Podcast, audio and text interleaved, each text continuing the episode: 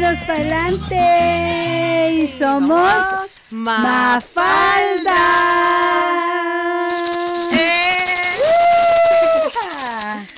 Y hoy día, por supuesto, un día muy, muy, muy especial.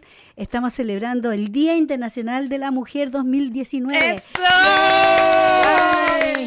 Bravo, bravo. Es un privilegio, ¿no? Para nosotros quizás es algo dado, Claro, pero garantizado. para algunas No lo ha sido. No lo ha sido. Yeah. Bueno, pero vamos a empezar por las formalidades. Muy bienvenidos a su programa Mafalda.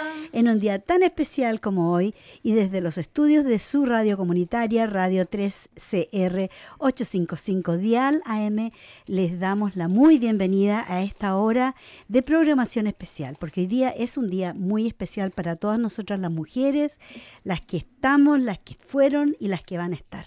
¿Cierto? Exacto. Así es. Pasado, presente y futuro. Y bueno, como tú dices, un privilegio de que estamos celebrando este día. Han habido muchas mujeres que no tuvieron ese privilegio, ¿ya? Tuvieron que luchar mucho y aquí habemos tres mujeres en el estudio que seguimos luchando porque se reconozcan esas luchas. Les saluda por allá Lorena Llano. Lorena Llano. Antonieta. y Vicky Ferrada por acá. Un tremendo gusto y un privilegio de estar aquí detrás de los micrófonos, que justamente hoy cae el Día Internacional de la Mujer, cuando es nuestro día de programación, así que no podía Qué ser. maravilla. Perfecto, todo Sí. perfecto. Bueno, y también queremos enviarle un saludo a todas nuestras queridas compañeras de, de equipo que no pudieron estar acá, como por Verónica. ejemplo- Sí, por supuesto. Adriana. Un abrazo muy, muy, muy caluroso. Que sabemos que está escuchándonos. Por Sí. Adriana también. Adriana. Yeah, Adriana. Marta. Marta, que también por has- supuesto, la Sí, Martita, por un Marta. supuesto, que siempre nos Las está extrañamos, apoyando. chicas. Así es, y bueno, también Cristina que estuvo muy entusiasmada, pero como ella está empezando con el- la, te- la terapia de abrazos, justamente le tocó trabajar hoy día y dar abrazos. ¿Qué te parece? Bueno. Aquí la- linda, linda terapia. Linda terapia, excelente terapia y lo conversamos mucho la semana pasada.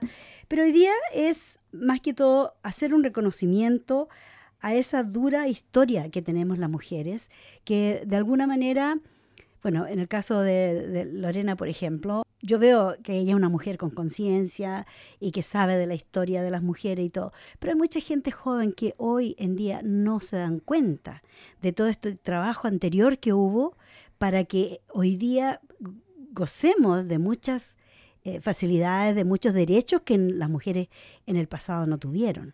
Entonces, seguimos en esta lucha, sí, hemos logrado cosas, pero todavía no estamos a la par con los hombres en cuanto a la equidad en el trabajo, que nos paguen lo mismo que a los hombres, ¿cierto? Que se nos trate con respeto, que, que no se nos mate, que no se nos torture, que no se nos trate de convencer que estamos locas porque tenemos ideas diferentes o porque hablamos nuestro pensamiento. Entonces, yo veo que hay mucha gente joven que incluso no quieren ni siquiera llamarse feministas porque creen que ser feminista es estar en oposición al machismo. Entonces, Sí, han, han abusado de, totalmente del, Del conce- del sí. concepto. Y creo que, por ejemplo, yo soy una de las que me considero feminista, pero cuando uno usa ese término y reconozco que no soy la que todo el tiempo está de, pro- de pronto compartiendo contenidos o algo así, y es totalmente, o sea, respetable, pero es chistoso que uno al de- definirse así o las personas que comparten mucho contenido te juzgan o de pronto las otras personas que no tienen nada que ver con el tema, con solo escuchar la palabra se asustan. claro. Yo creo que en general hay que ser más tolerante. Todo esto es como tolerancia y respetar como... Exacto. Respeto, más que Sí, todo eso es respeto. totalmente Porque respeto. No podemos, podemos no estar de acuerdo y tenemos que estar de acuerdo que no podemos siempre estar de acuerdo. Exacto, sí. ¿cierto? Simplemente... Es, una cosa bien simple.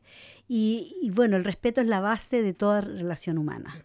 ¿cierto? Así es. Y como tú dices, de, de pronto la gente se asusta, eh, escucha Sí. feminista, oh no, yo no me quiero mezclar con, como que es algo contagioso, como que es una enfermedad, poco menos. Sí. Una cosa que es súper importante, y lo digo porque lo repetimos mucho, pero lo he escuchado muchas veces y lo sigo escuchando, y es que una persona, dicen que cuando una chica se considera feminista es porque odia a los hombres, y definitivamente no es nada que ver. Nada que ver. O sea, y además, bueno, los hechos hablan por sí solos, que las mujeres somos, es más, hoy estaba viendo una noticia donde decía que de la población del porcentaje de pobreza que hay actualmente, en el mundo, el 71% es mujeres y niñas. Por supuesto. O sea, es absurdo. Hace muchos años que se mantienen sí, es absurdo. las mismas posiciones. Sí. Quizás varían un poquito los números, evidentemente, dependiendo de la población. Mm. Pero siempre marcan los niños y marcan las mujeres como los más vulnerables. Claro. Y la gente anciana, por supuesto, los mayorcitos. Así es, bueno, y la historia siempre tenemos que un poquito Enfocarla. mirar, enfocarla y mirar de dónde viene el origen del Día de la Mujer, ¿cierto? Hay un antes y un después. Sí, siempre. Históricamente, cada 8 de marzo se conmemora el Día Internacional de la Mujer, mientras hace un tiempo era común que los hombres regalaran flores y palabras de, de agradecimiento, hoy ese tipo de gestos ya no son bien vistos. Y la huelga del 8 de marzo pretende desenmascarar esa celebración. Y en estos momentos, especialmente en Chile, se está, como estamos 14 horas adelantados, están preparando una gran marcha nacional para conmemorar este día ha ido todos los años en aumento, en aumento. Aquí en Melbourne también hubo una marcha hoy día. Yo tuve una actividad en, en mi trabajo, no pude ir a la marcha, pero yo sé que hay mucha gente que va. Claro. Y- En Brisbane me consta también. Claro, en todas las ciudades de, de Australia se hace imagino. una conmemoración porque a nivel nacional, si miramos el gobierno que tenemos, hay una gran desproporción de mujeres en, en cargos de, de importancia en el país. En el Senado, en el Congreso, no tenemos una representación que sea igualitaria de mujeres y hombres.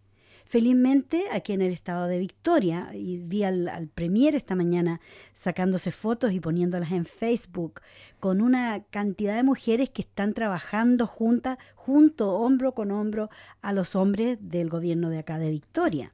Y eso es algo muy lindo de, de destacar, ¿cierto?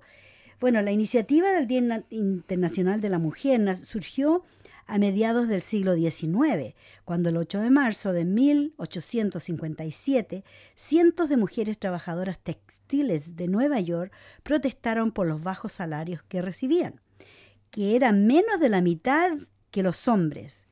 Y en una manifestación dejó 120 muertes por la brutal represión. Luego, el 25 de marzo de 1911, 149 personas, en su mayoría mujeres, fallecieron en un incendio en la fábrica Triangle Sheet Waste de Nueva York. El trágico hecho reveló las precarias condiciones en las que estas mujeres trabajaban. Y así eh, ha habido una gran trayectoria desde Argentina hasta Islandia ya que los primeros antecedentes de, la huelga se vienen dibujando desde el 24 de octubre de 1975, cuando más de 25.000 mujeres irlandesas, islandesas de Islandia dejaron las oficinas, las labores del hogar y el cuidado de sus niños para salir a exigir la igualdad de género. El evento fue conocido como el Día Libre de las Mujeres. Como las escuelas y guarderías tuvieron que cerrar, muchos padres debieron llevar a sus hijos al trabajo. Eso fue un hito en la historia. Súper. Porque yo veo incluso ahora, Esos son los momentos de inflexión. esos son los momentos tan importantes en la historia y que pasan inadvertidos muchas veces. Generalmente, por ejemplo, acá en Australia, los niños tienen vacaciones varias veces en el año, tres veces me parece que son, dos semanas de vacaciones. Para las mujeres que trabajan, y a veces no, no tienen guardería infantil o no pueden porque pagan más por tener a los hijos en child care que lo que ganan. Entonces, Exacto.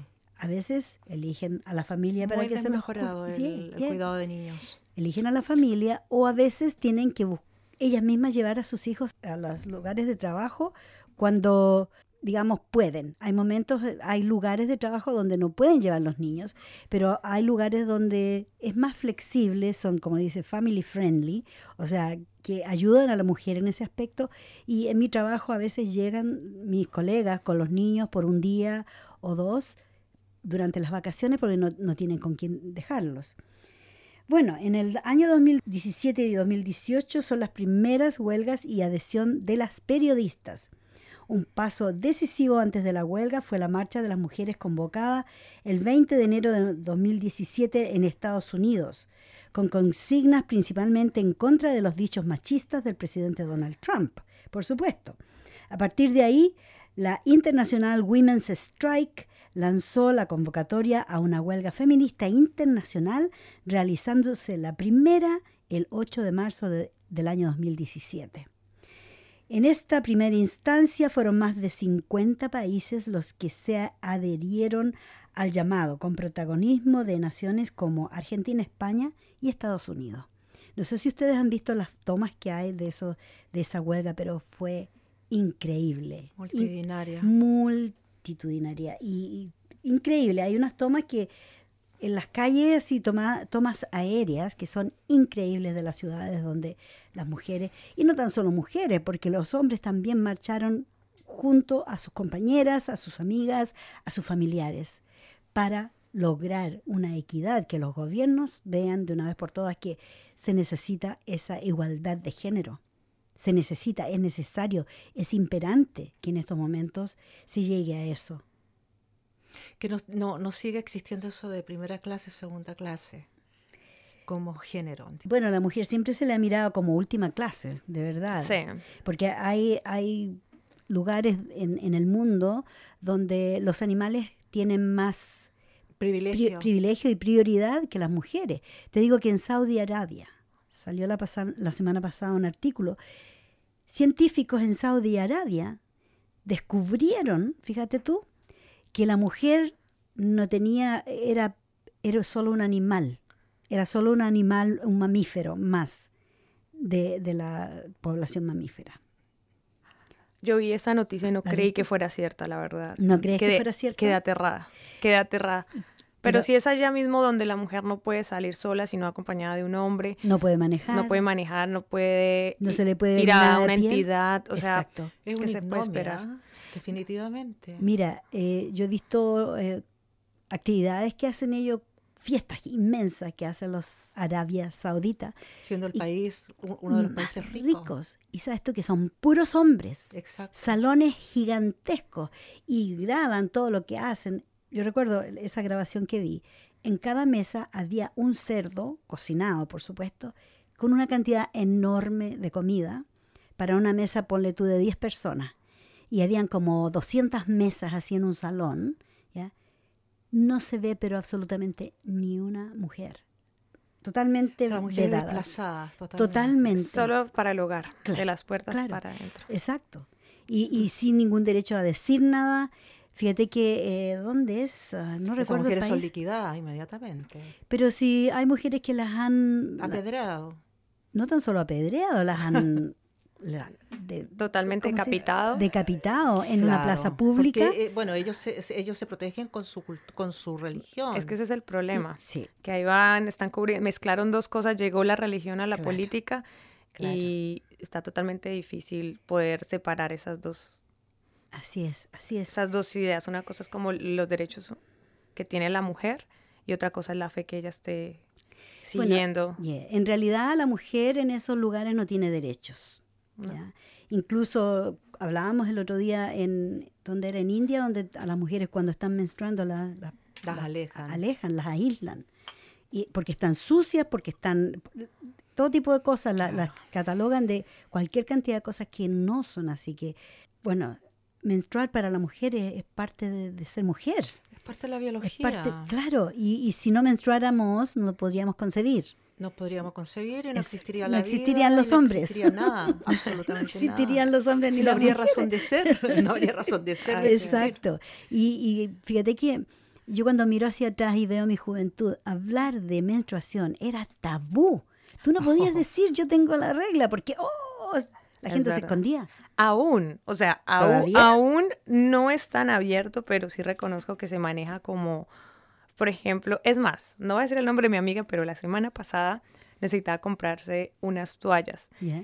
Y fue y en Coles no había bolsas. Y ella dijo, pues no va a comprar una bolsa grande para llevar esto. Pero entonces le dio pena, dijo, yo cómo voy a llevar esto, porque En ella la salió, el- se bajó, el, fue del salón y dijo, no, yo cómo voy a llevar esto en la mano. Y fue y se compró unas que venden con paquetico de colores. Ya, y yo decía, pero no, compre ese paquete y llévalo en la mano. Ay, no, qué pena. Y digo, Oye. Cosas así. Es como comprar, no sé. Es como, un ¿Condones? acto, es como un acto Como de condones, porque vergüenza. Yo Una he visto, va- vergüenza. he visto varias cosas que la gente pone en Facebook, que es lo más común, y hablaba una historia de un chico que le daba tanta vergüenza porque los condones los tenían detrás del mostrador, entonces ten- tenía que pedirlo, o en la farmacia creo que era, en la farmacia. Entonces, como había gente alrededor, no se atrevía a pedir exactamente, a decirlo con sus palabras. A viva voz. A viva voz, quiero un paquete de condones. No se atreven a decirlo. Ay, todo. Y si lo hacen, todos lo miran así con Sí, una cara. como, ajá. Ajá, este va a tener fiesta hoy día. Culpable. Cosa- Y, peo- y atención, Culpable. y si atrás está la chica, la voltean a mirar. Ajá, oye, Claro. Hoy te toca. Sí. Cosas así. Hoy te No, toca. De verdad, de verdad, hay mucho, todavía mucho tabú. Esos son los tabús, son Sí, los es doble tabú. estándar. Y sabes tú que yo digo, qué alegría me da. Es la tontera también. Yeah, me, me da mucha alegría de que ya soy más mayor, más madura y puedo hablar abiertamente de estas Mucho más cosas. sabia. Y, y me da lo mismo que piensen lo que piensen, que digan lo que digan. ¿Qué me importa a mí? Es su problema. Al final de cuentas, yo digo lo que pienso. y me siento Definitivamente tiene feliz. razón ese problema de los demás. Exacto, exacto, así es. Bueno, en este momento todavía, todavía tenemos, aquí ellos pusieron en este artículo cuatro micromachismos que las mujeres enfrentamos todos los días. ¿Han escuchado hablar de los cuatro micromachismos? escuché uno, Ya, ¿y cuál era el que tú A escuchaste? ver, el de gaslighting. El gaslighting. Ay, Ya. y me vi la película. Ah, ya. Interesante. Hay que ver la película porque es Recomendadísima. súper, súper, a ver, No cuéntanos los un quiero spoilearlos. Ah, no. Bueno, pero es... Cuenta, porque mucha gente no la va a Bueno, ver. creo que esto lo he visto mucho en las relaciones de novios actualmente. Y lo he visto, o sea, casos muy cercanos de amigas, donde el, es- el novio actúa, uno, que uno dice, son novios y ya se cree dueño de ella. Claro. Y empieza como, es cuando el hombre intenta hacer creer cosas que no son a la mujer. Un ejemplo de eso es como decirle, desde básico de querer pretender de que lo que, que ella dejó, pues ahí dicen, en la película hay un caso que es como que le empieza a esconder las cosas y, y la manipula para hacerla sentir a ella que no sabe que está perdiendo la memoria Claro. O que está volviéndose loca. o que está volviéndose O loca. sea, la está moldeando. Sí, pero también yo he visto en relaciones actuales acá que puede ser, por ejemplo, que ella está hablando con un amigo y él puede decir, ¿tú por qué le estabas coqueteando? Y ella le va a decir, no, yo estaba hablando con él, yo te vi y estabas coqueteando, le estabas sonriendo, le estabas así con, Oh. le- te estabas cogiendo el pelo. Todas esas son cosas que Claro. no son reales, pero al decírselo la pareja se lo empieza a creer y ella, ay, pero perdóname. Y empieza, entonces de una la reacción de ella, pero perdóname, yo no, no, No lo quería hacer. Claro. Y es mentira, estaban hablando, normal. claro. Cosas así. Bueno, acá también aparece el primero de los micromachismos de los que hablan, dice del mansplaining.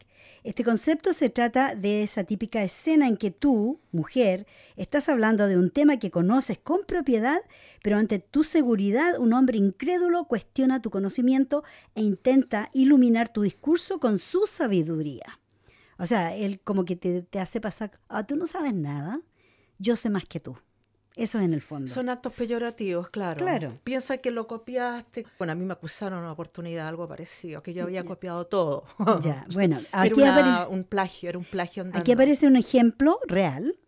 Se trata de que en septiembre pasado Jessica Meir publicó en Twitter un video con un experimento sobre cómo el agua hierve espontáneamente en el espacio. Enseguida, un usuario le quiso dar una lección de física. El detalle es que ella es una astronauta de la NASA y estaba fuera de nuestra atmósfera haciendo esta investigación. O sea, ella realmente lo comprobó y estaba dando a conocer lo, que ella encontró. Y este hombre le, le empezó a hablar de física, que no podía ser que el agua hierva allí en el espacio. Esa es una forma más o menos como, por ejemplo, que un hombre trate de explicar los dolores del parto. ¿Ya? Sí. ¿Cómo un hombre ¿Qué sabe él si no está en el zapato nuestro? Exactamente. El gaslighting, que, del que tú hablas, este concepto dice consiste en hacer creer a una mujer de forma muy sutil que está loca. A veces simplemente por quejarse o manifestarse en contra de la idea que da un hombre. El término proviene de una obra teatral de 1938 llamado Gaslight o Luz de Gas, en la que un marido intenta convencer a su esposa y a otros de que está loca. Esto no es historia, esto no es película, esto me pasó a mí y yo creo que le ha pasado a muchas otras mujeres. Tu pareja te dice, no, si tú estás loca, ¿cómo se te ocurre? Y, y trata de convencer a la persona y al resto de que esta mujer está hablando nada. que Claro, porque no estás calzando dentro Den- del paradigma de esa persona que es el hombre. no es tanto Eh, como en que no estás calzando, ellos- simplemente ellos que no te, la razón. que no te tiene respeto. Eso, que Tú, no, no- tú rompes ese, ese paradigma porque estás Mm. dando tu opinión y, bueno, Claro. estás loca, que estás hablando otras cosas. El número tres es el, el manterrupting, un término inglés que intenta definir la interrupción innecesaria del discurso por parte de un hombre a una mujer. El manterrupting es una auténtica plaga de señores sin complejos y sin vergüenza, encapsulados en ese déjame interrumpir tu conocimiento experto con mi confianza en mí mismo. Ese es el, el básico concepto de esto. Hay una película que se llama The Post. Una escena lo ilustra a la perfección donde Katarina Graham, que es la Meryl Streep, para evitar disgustos en esas reuniones plagadas de manterrupters, hace memorizar a un subordinado masculino sus propias ideas para que después él las verbalice y así pueda tener el beneplácito y aceptación del resto de los presentes. Eso es totalmente frustrante. Sí, sí, que de pronto porque viene de parte Porque una voz mujer, femenina, no, lo toman en serio. O simplemente ni siquiera la están escuchando. No le escuchan, No no, la le dan, escuchan. no le dan la hora del día porque viene de la mujer. Pero si viene de los labios de un hombre, ¡oh, bravo! Él es un genio y, y ha Es verdad. pasado muchísimas veces en la historia. Mujeres que han inventado cosas sumamente lindas e importantes. María Curie. Una, a veces algunas se hicieron pasar por hombres. La, la primer cirujano que tuvimos en la historia, no recuerdo su nombre, pero ella se pasó por hombre.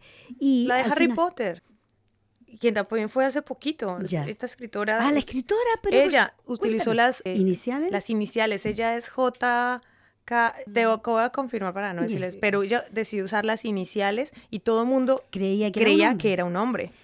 Y al Bueno, es que hasta el principio... día de Y, hoy porque, la y le aceptaron los libros y todo eso. Sí, porque cuando ella trató de publicar sus libros Bajo su bajo su nombre, nombre, no, nadie Siempre quería. Era la misma historia y la habían rechazado. Claro, exacto. Hasta pero- que ella se le ocurrió, llegó y dijo, puso las iniciales y, y ahí sí la aceptaron. O sea, mira lo curioso de, de estas historias. J.K. Rowling. Claro, O sea, yo no sé, todo el mundo cree que era un hombre. por supuesto, porque las mujeres generalmente usamos nuestro primer nombre. Sí. Qué Pero- difícil es avanzar hoy, ¿eh? Increíble. Pero estamos avanzando. Estamos con la Sí, estamos- tecnología pero a- a tope. Claro. No, indudablemente comparado con el siglo XVIII que tú nos estás hablando, Pero el una, siglo XIX. bueno, pero una cosa yo quiero aclarar, que muchos de esos hombres machistas fueron criados por mujeres. Ah, de todas maneras. O sea, Yes. mi mamá una vez, yo la quiero mucho, yo tengo cuatro hermanos hombres y yo soy la única mujer y soy la menor. Y mi mamá un día me dijo la siguiente frase. Estábamos en la casa en vacaciones después del colegio y una vez me dijo, ay Lorena, venga, me ayuda aquí, estábamos viendo televisión, venga, me ayuda aquí en la cocina. Y yo, ¿y yo por qué? Yo dije así, me llamó solo a mí. Y todos estábamos viendo televisión. Y yo dije, ¿y yo por qué? ¿Y por qué no llama a Mario, Darío, Memo?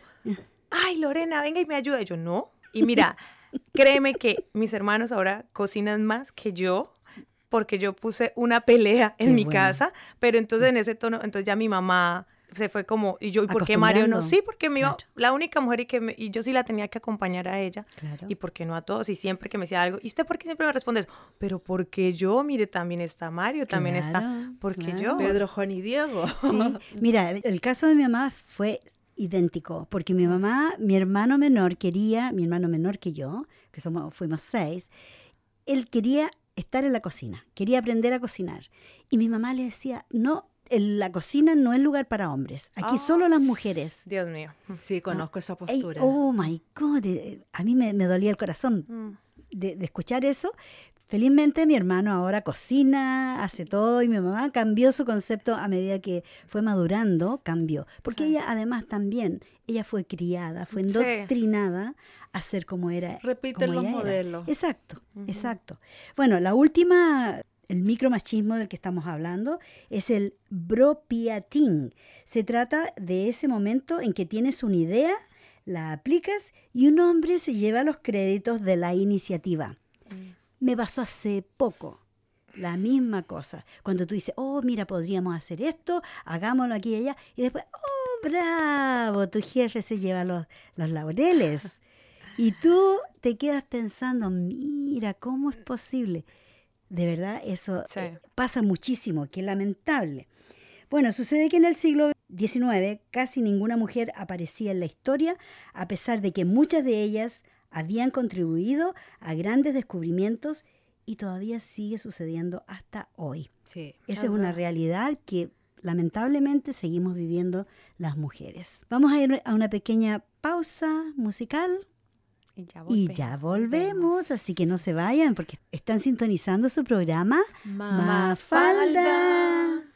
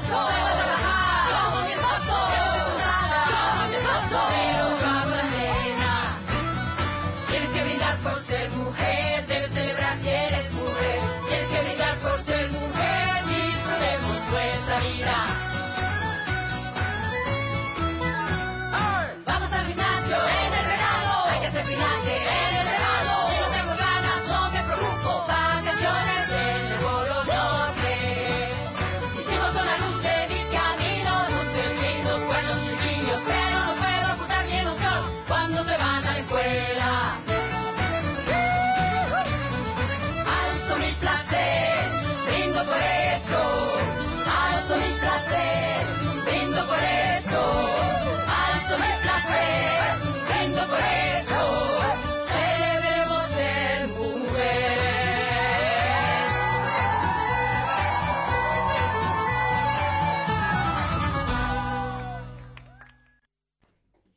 Y aquí estamos de vuelta en su programa Mafalda. Me encantó esa canción. Hoy celebrando Ay, ser mujer, ¿cierto? sí, Me encantó. Por Una casa antigua con velas, se empiezan a reunir. Oh, hermosa. Mira, la he escuchado un montón de veces, pero hoy día me la remandó Víctor. Víctor Sí. Cortés, un abrazo grande para él, que yo sé que todas las semanas nos está escuchando. Y me lo remandó y yo dije, esta es la canción, pero perfecta para el día de hoy. Tenemos que celebrar ser mujeres, porque si no lo hacemos nosotros, ¿quién lo hace? Así es. ¿Cierto? Claro. Bueno, hay tanta cosa que decir respecto a, a este día, ¿cierto? A ver, ¿qué, qué opinan ustedes? A mí me interesa mucho la opinión de las mujeres más jóvenes, de esta generación. ¿Cómo, cómo tú te por No, no, pero tú eres muy jovencita y, y de verdad una mujer profesional, educada. Y me gustaría saber cuál es tu percepción de tu rol dentro de esta sociedad. Bueno, em, reconozco que en algún momento cuando hablábamos esto con mis amigas sentíamos que uno es doble el trabajo. Uno, porque no solo lo que decían, no solo el esfuerzo de uno querer cumplir con la parte de poder tener una familia, porque más que no es un esfuerzo, pero es algo que por sí todas en algún momento de la vida lo desean la gran mayoría, y también la- el campo profesional y a veces no van de la mano tener familia o hijos con rehacer sus sueños, tiene uno que postergar cosas, pero definitivamente cuando uno está seguro de lo que quiere, se siente muy bien. En mi caso, la mayoría de mis amigas ya están casadas y con hijos, la mayoría, pero definitivamente creo que estoy muy contenta con lo que he hecho, Ya. porque he podido como hacer todo lo que he querido Ujú. Y creo que son como defi- definitivamente, defini- definitivamente son decisiones y muchas de mis amigas sí me han dicho que normalmente que f- lo de formar el hogar y tener fue algo muy casual, fue como cosas que pasaron sin planear y que realmente si ellas dicen hubiera decidido que la- mi vida hubiese sido de otra forma, pero son muchas, es aterrador como muchas Claro. perdieron esa capacidad de poder decidir de lo que quieren hacer ellas con sus vidas. Entonces sí creo que vale la pena tomarse el tiempo de hacer lo que uno quiere hacer y tratar de ir en contra de todo esto que le dice a uno que en tal edad debería estar haciendo tal cosa, de que lo quieren a uno poner y, y decidir qué es lo que uno debe hacer. Claro. Y mira, yo aprecio mucho tu opinión porque a mí me pasa, yo trabajo con mujeres jóvenes de tu edad y algunas que están casadas ya varios años, siete, ocho años, y, y han decidido no tener hijos. pero tienen animales, tienen, qué sé yo, pollos, gallinas, perros, gatos Loros. y loros, pero no quieren tener hijos porque, de hecho, no quieren dejar de trabajar. eh, por el hecho de que son trabajadoras sociales y que ven todos los días la crisis de las familias, ¿cierto? Sí. Porque una vez que llegan los niños, cambia todo.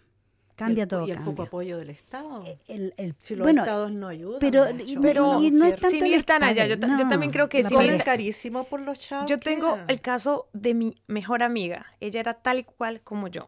Mm. Tal cual, personalidades totalmente parecidas. No quería tener hijos, tuvo porque en una crisis que tuvo con el novio, al final de seis años decían tener, pum, quedó embarazada. Pero lo que me sorprende de ella es que no sé en qué momento cuando uno tiene un hijo le cambia la mentalidad. No sé qué pasa. eh, Hay un no sé qué pasa. Y, y empieza como a volverse una vida de frustración. Totalmente de frustración, de dejar de hacer cosas porque, porque tengo que pensar en el niño. Pero, y lo que yo desde afuera veo es que el esposo no ha dejado de hacer cosas. Es más, él ha avanzado muchísimo Claro. más que ella, porque ella ahorita está en la casa. Y ahorita como va a retomar otras a trabajar, pero no están igual en las mismas condiciones. No. Tanto él ya está en una posición de poder, ella no. Mira, felizmente en la sociedad australiana yo he visto la otra cara de la moneda. Tengo una compañera de trabajo que ella volvió a trabajar hace poco, después de tener su bebé, ya tiene un año, y su marido es el que está cuidando al bebé en la casa. Eso me parece fantástico. Y hoy día, por ser el Día Internacional de la Mujer, trajo a su bebé a la fiesta que tuvimos en el trabajo. Trajo al bebé, ella lo tuvo por un par de horas mientras duró la fiesta y después al rato él Se vino a buscarlo y se lo llevó. Bueno, e- eso es, eso es maravilloso y eso habla muy que- bien de una sociedad. Mira, yo, yo también me alegro de mis hijos que ellos han tomado tanta responsabilidad, o sea, digamos, tanta como la de ella. Y es allí donde esas parejas funcionan, cuando los dos Se ayudan. se ayudan y ven que la responsabilidad es mutua y, Exacto. y así, 50-50, 50 y 50. Y que si de repente uno tiene que hacer 40 y 60, bueno, está, a veces está bien. está bien, si uno no está bien. dice, Pero es trabajo de en que- equipo. Exacto. Pero antiguamente, en mi época, la mujer hacía todo. Hacía todo. Y el compañero iba ahí, al lado nomás. En algunos casos proveía, en algunos casos no proveía. ¿ya? Yo, yo te cuento la historia de mi generación, que es lo que yo vi. Sí. Entonces, debido a eso, yo creo que las mujeres aprendieron, las mujeres como tú, que tú sabes muy bien lo que quieres hacer. Y a lo mejor un día encuentras a la persona indicada y, y decides tener hijos. ¿Quién sabe? Sí, ¿quién Pero, sabe? ¿quién sabe? Pero, pero al momento tú, tú sabes, estás segura de lo que quieres. Sí, sí, definitivamente. Porque fíjate que en mi generación y Antonieta, la misma generación, nosotros tuvimos que posponer nuestra vida para criar esos hijos. No, a mí me tocó a veces no posponerla, sino que hacer toda la pega. No, digo yo, por poner nuestra vida como individuo. No, yo No, no posponer la vida como madre, como, como la que, que no, hace el a mí me tocó shopping. estudiar, Claro. trabajar, cuidar, no sé cómo lo hacía como la superwoman. Bueno, a mí me pasó igual, por eso te digo, Como cuatro o cinco escenarios y bueno, bueno, todo Pero eso ese es el punto, costo. que no Claro, debería tuvo- ser un, o sea, eso un es lo que yo, eso digo yo, Eso no debería ser un, ese punto, grande. porque eran hijos, eran dos, Dos personas, personas, criando hijos. claro. Oye, viene un costo muy grande, incluso para tu salud, Oh. para tu integridad. Bueno, los de- las de mi generación exactamente están todas separadas. ¿Qué quieres que te cuente?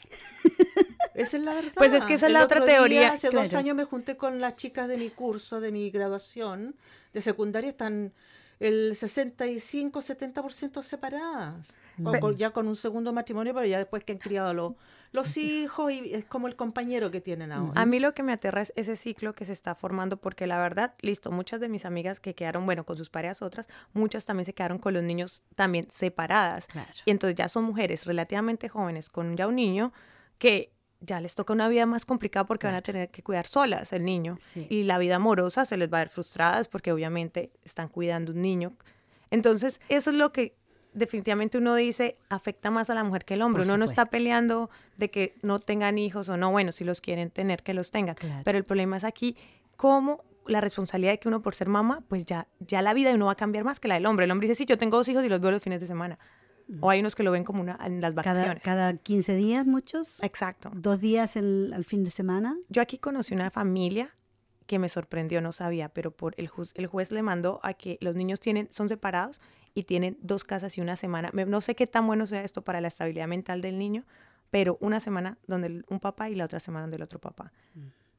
Bueno, los psicólogos dicen de que es bueno porque le da a los niños esa adaptabilidad, porque tienen que adaptarse con la madre, después a la, a la otra semana tienen que ada- adaptarse con el padre. Entonces eso también a los niños psicológicamente los prepara mejor para la vida Sí. en sociedad, porque la vida en sociedad es difícil. Es, es de adaptarse. Es- es de adaptarse a cada momento. esta situación porque te juro por Dios que después los hijos crecen y bueno, también aquí hay una parte perversa de todo este est- esta forma, sí, lamentablemente porque los hijos crecen, llegan como a una edad eh, adulto joven, en algunos casos, no estoy hablando del 100%, por favor, que se entienda bien, y te pasan la cuenta, te pasan factura. Oye, madre, me abandonaste. Oye, madre, po- porque a lo mejor en ese intertanto que estuvo con el padre, ahí le revolvieron la cabeza para el otro lado. ¿Entiendes tú? Cuando, la- cuando los ajustes no quedaron muy claros y Mm. muy amigables las situaciones. Estoy Mm. hablando en esos casos, por eso hablo en casos Mm. específicos. Y cuando vienen de la madre, también hay mujeres que también enrollan para el otro lado, entonces también le arman una majamama, en- entonces, claro, después el chico ya es un hombre independiente, joven, adulto, y ocurre cualquier evento y sale a relucir como de las penumbras del pasado, eso como aquí te paso factura. ¿Entiendes tú? Y ahí ya... Es como el no- esperar no más tienen de la madre que del no padre. tienen la Siempre. conciencia de que tú lo hiciste por Siempre. un acto feminista, por un acto de dignidad como mujer. Y que corriste todos los riesgos porque ya llegó un momento en que te sentiste pasada a llevar. En Colombia hubo un caso de esos, bueno, uno no, varios en las noticias de bebés abandonados. Y a mí me encanta leer los comentarios porque ahí realmente puedes ver qué es lo que piensa el, el- la- El común el- denominador. El común denominador que lee eso. Y, y la mayoría de gente critica bastante al, el rol de la mujer como Por supuesto. mala madre. Porque Claro. no sé qué. O sea, y bueno, y el papá. ¿por Claro. ¿Qué puede llevar esta? O sea, eso, es- eso es muy cuestionable La también. culpa Sí. cae Y muchas mujeres son la las mujer, que... cae Y muchos mujer. comentarios de parte de mujeres. Pero mira, ¿cuántas mujeres, son miles y millones de mujeres single mothers que tienen, son solas y cuidan a sus hijos? Y pasan totalmente inadvertidas. Pero hay un hombre que es padre soltero y que está a cargo de los niños. ¡Uy! Es un dios y todo el mundo Sí, le, da Pobrecito él. alabanzas, pobrecito, porque, oh, mira, está criando a los hijos solo. Sí. Es hombre y cría a los hijos solos. Y so what? Las mujeres lo han hecho Igual. por milenios. Sí, y queda en el silencio vida. perpetuo. Así es. Exacto. Y nadie lo toma en cuenta ni lo, ni lo valoriza. Ex- Ahora, yo me encontré, probablemente ustedes lo vieron, un artículo sobre unos psicólogos que después de hacer muchos estudios, hacen encuestas y qué sé yo, dijeron de que las parejas deberían casarse en estos momentos por cinco años, que los matrimonios deberían durar solamente cinco años Claro, mientras dure el amor. debido a que todas la- los- las relaciones humanas pasan por estos ciclos.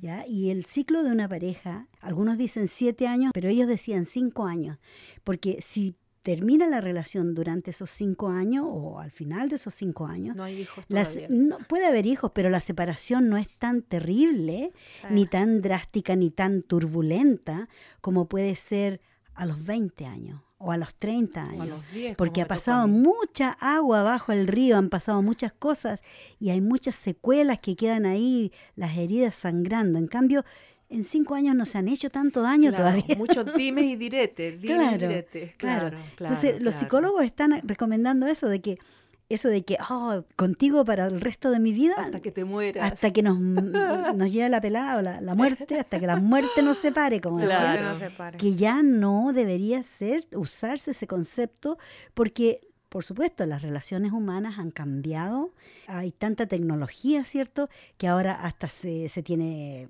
una relación a través del internet cuánta gente no tiene El relaciones ambiente nos, claro, el ambiente nos modifica. exacto Sí, así que No sé, ¿qué opinan ustedes de una relación de cinco Bueno, años? si yo estuviera en este momento eh, justamente en la, en la edad fértil y La buscando fértil. novio, Bueno, pues andaría buscando aventuras, simplemente Pero igual, puedes buscar aventuras. todavía puedes hacerlo. Todavía lo puedes. No te Tú eres detengas. soltera, hermosa, Lo una mujer hacer. muy A por ello, chiquilla, inteligente. a por Pero ello. igual te empiezan a mencionar los temas de la casa, el tema doméstico. Bueno, No, pero, pero yo sí. y o no sea, me repito el plato. Pero yo sí creo y me, y, o sea, si me pongo a pensar en el tema de las redes sociales, Mm. es otro tema que trae mucha presión para las mujeres actualmente, porque uno es el, el mostrarse, Claro. la competencia como el tema de la belleza en en- actualmente en estos últimos años es muy fuerte y por eso está el caso de la bulimia y la anorexia disparando de tanto y las cirugías plásticas. Sí. Es muy Oh, difícil tener una autoestima fuerte como mujer.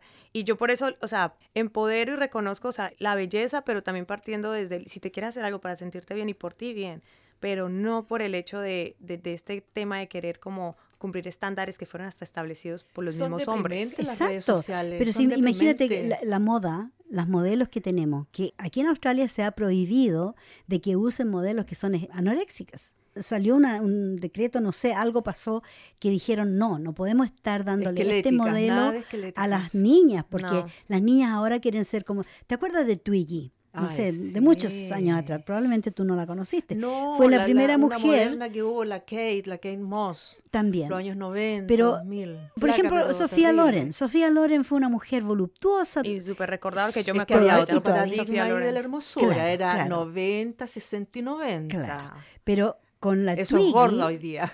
Oh, yeah. Con la Twiggy vino esta otra idea de que las mujeres tenían que ser muy delgadas. Planita. Como twig es un palito. Twig eh, en inglés Mm. es palito, un- una ramita, una, pajita, así, Mm. algo muy delgado. Bueno, la Twiggy fue el role model, la modelo para tantas mujeres, todas las mujeres. En esa época hasta yo quería ser como Twiggy, delgadita, porque eso te hacía famosa y todo el mundo miraba a las mujeres delgadas. ¿ya?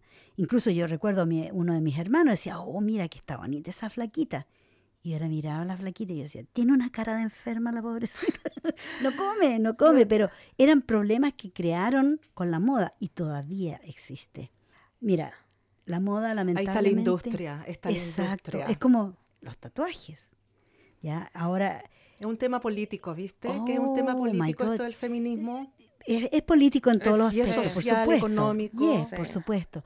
Porque, como tú dices, todo referente a, a la cuestión económica. Sí. Tenemos que inventar algo nuevo Y a para la, ganar la mujer dinero. es como el conejillo de Indias, que te ponen acá, que tienes que ser Bueno, gorda. otro tema que también quería traer a cotación, el tema de la diferencia de los instrumentos que podemos compartir entre hombres y mujeres, pero por ser de mujer, solo por el color, vale más. Cuando uno compra las cuchillas Ah. para depilarse, que los hombres las prestó barbas, Ah, la diferencia son iguales, simplemente porque son rosadas, Son valen caras. como el triple, mira, hasta hace por la diferencia de color. el año pasado Ay, solamente, menos mal que yo ¿te compro acuerdas? las azules, niña.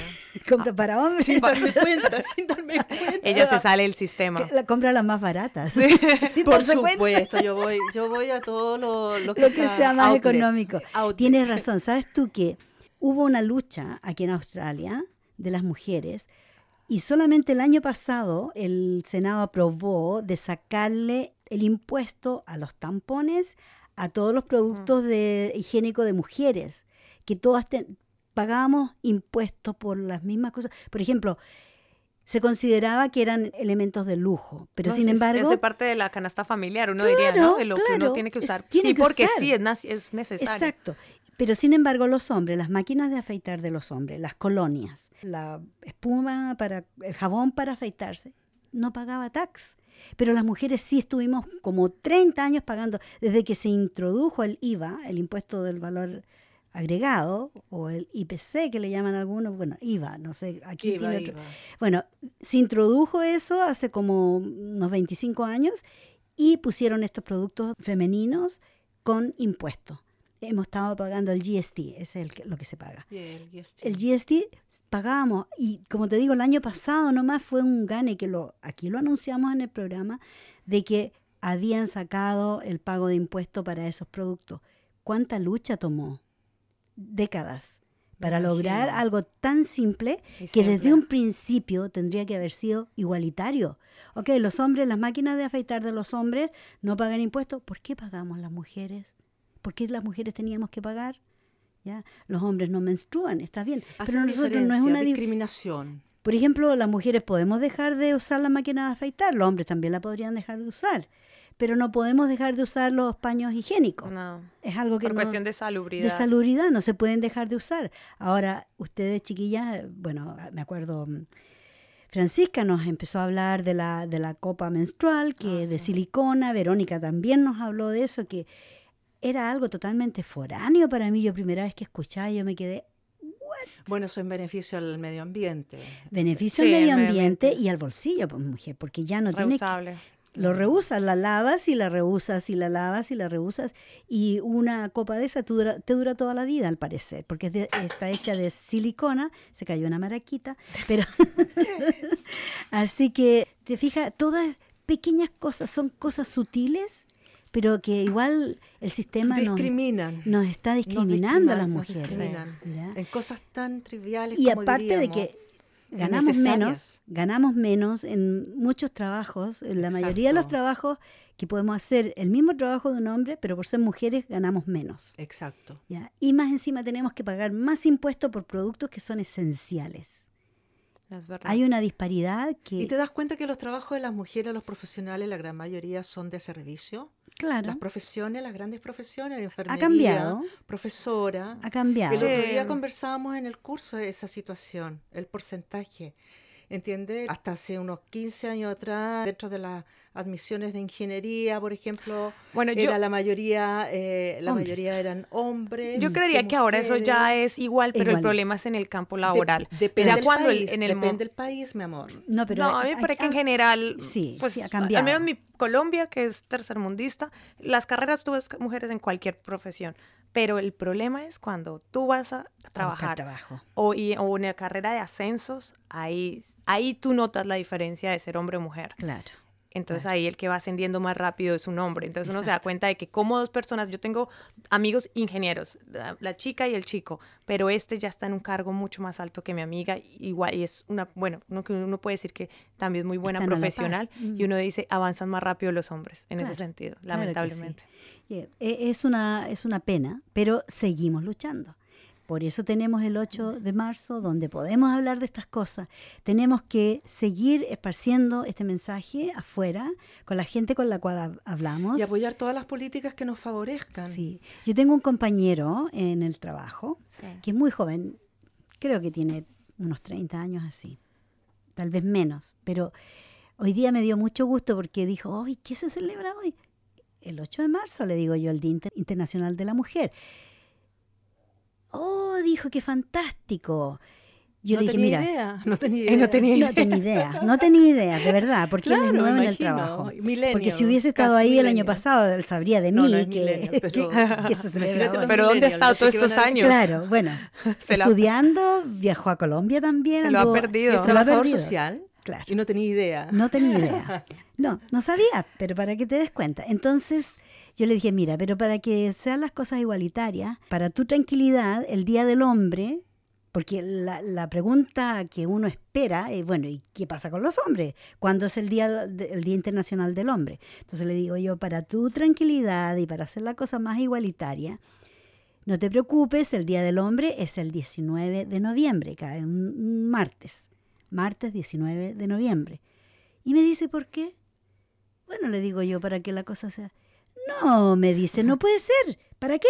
Los hombres no necesitan tener un día, si todos los días son el Día del Hombre. Wow, Y magnífica esa yo reacción. quedé, pero con la boca abierta y todas mis compañeras nos quedamos, wow, Sí, todos los te días. queremos, sí. O sea, te él no queremos, necesita nada Joy". especial. No, porque él, de buena porque manera. él, él reconoce que los hombres tienen prioridad Todos los yo- días, cada todos los rato. días, cada rato. ¿Tú crees, por ejemplo, con lo que pasó con esta, el caso de los feminicidios, donde así re- estábamos hablando con compañeros y prácticamente uno decía que la noche no es para la mujer? Andar en la noche por una ciudad no es para las mujeres. Por terror de los hombres. Cosas así que, que no es apto ciertos espacios para, para que un- ande una mujer por ahí. O sea, Bueno, de hecho, hemos visto tanto feminicidio. Aquí en Melbourne hemos visto recientemente Y mira, lo que a mí me, duele, me molesta, no me duele, me, molesta mucho, es que cuando hay un feminicidio, sí, la, comunidad se moviliza, se habla mucho, aparecen los periódicos y bla, bla, bla. Pero aquí todos los días una mujer es asesinada por su pareja o su expareja. Todos los días tenemos casos donde ya sea ella es asesinada o le asesinan a sus hijos como una manera de castigo. Y de eso no se habla en la, en la prensa. A eso no, les, no se le da el realce que realmente debería dársele. ¿Me entiendes? Pero se, habla- se habla de alguien en la calle, un extraño la mató y claro, aparecen Sí, todos es los como un morbo. Claro, aparece en todas partes y hacemos vigilias y hacemos manifestaciones y qué sé yo. Yo digo, está bien, fair enough, pero démosle la misma cobertura a una mujer que fue asesinada por su pareja o por su expareja, porque también necesita el reconocimiento de la sociedad. ¿Sabes tú de que en Francia todos estos homicidios lo- los, los tienen catalogados como pasionales? Claro, todavía dicen Francia, que son... imagínate que uno creyera que es porque estar Están en súper Europa, a- avanzados. Están súper avanzadísimos. Oye, ¿quién Y eso lo leí hace muy poco. Yo- ¿ah? yo tenía la es noticia, un pero concepto muy nuevo. no la encontré? De que en- no, no recuerdo en qué país que van a, a castrar... eh, Argentina. Argentina, 2.000 A pedófilos. los violadores de niños. Violadores de niños, a 2.000 los van a castrar químicamente. Entonces, un señor que Pero yo lo respeto no se mucho, resuelve 100%. pero espérate. De todas maneras, un señor dijo, oh, bueno, si vamos a... No, la pena de muerte. La pena de muerte parece que en India, eso es, en India pusieron la pena de muerte para los violadores de niños. Entonces, este señor dice, bueno, si empezamos a matar a todos los que cometen un crimen, nos vamos a quedar sin, sin gente en el planeta. Yo digo, Wow. maten a Pero todos. gente que no sirve. Maten ¿Qué a todos los violadores. señor? Yo digo, maten a todos los violadores, porque están haciendo un daño, aunque nos quedemos sin gente en el planeta. Al menos nos vamos a quedar gente que no viola. Y eso, de verdad, me llenó de mucho orgullo decirlo, una respuesta en Facebook, porque alguien que diga, ah, pero al final no se resuelve, como tú dices, no se resuelven las No. cosas matando. Pero, No, pero matarlos tampoco. pero yo no estoy de acuerdo oye, con pero los eso. violadores, Derechos mujeres, para derechos humanos, ¿y qué pasa con los derechos del Eh, niño? No, hay que trabajar con esa gente. No, yo no, no trabajo con otra- nadie, no, hay trabajo con la pena de muerte es Yeah. complicado. Eh, Es, es, Es que yeah, justo complicado. Porque complicado. si hablamos de derechos- Pero vamos a tener la que- vamos a tener hueso. ¿Quién que nos botó esta dejar. bomba al final?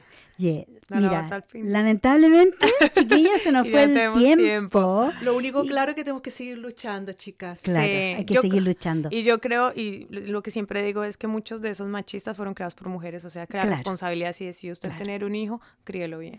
Bueno, yo quiero, yo quiero mandar un saludo súper lindo, súper grande a todas mis compañeras del sexto año de mi colegio en en Maipú, en Chile, Santiago. So, Son 41 mujeres que ahora se, está- se van a reunir ahora en, en marzo.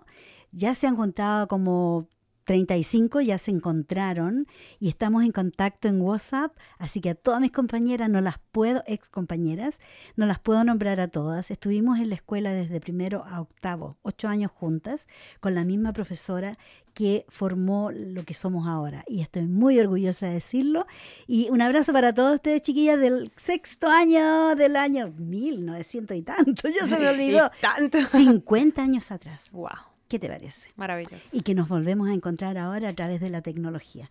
Bueno, yo quiero agradecerle a ustedes, chiquillas, por venir, por tomar el- el- el- la iniciativa de venir, de volver al programa y por estar aquí en este día tan especial y a nuestros queridos oyentes por sintonizarnos. Así que despidámonos. Sí, por supuesto, y no olvide llamarnos al 9419-8377. Ahí estamos Así para es. responder. Y quédense en la sintonía porque sigue la programación solo de mujeres aquí en su radio comunitaria 3CR. Y eh, sintonicen la radio el próximo viernes a las seis y media en punto cuando les presentemos nuestro que- querido programa Mafalda.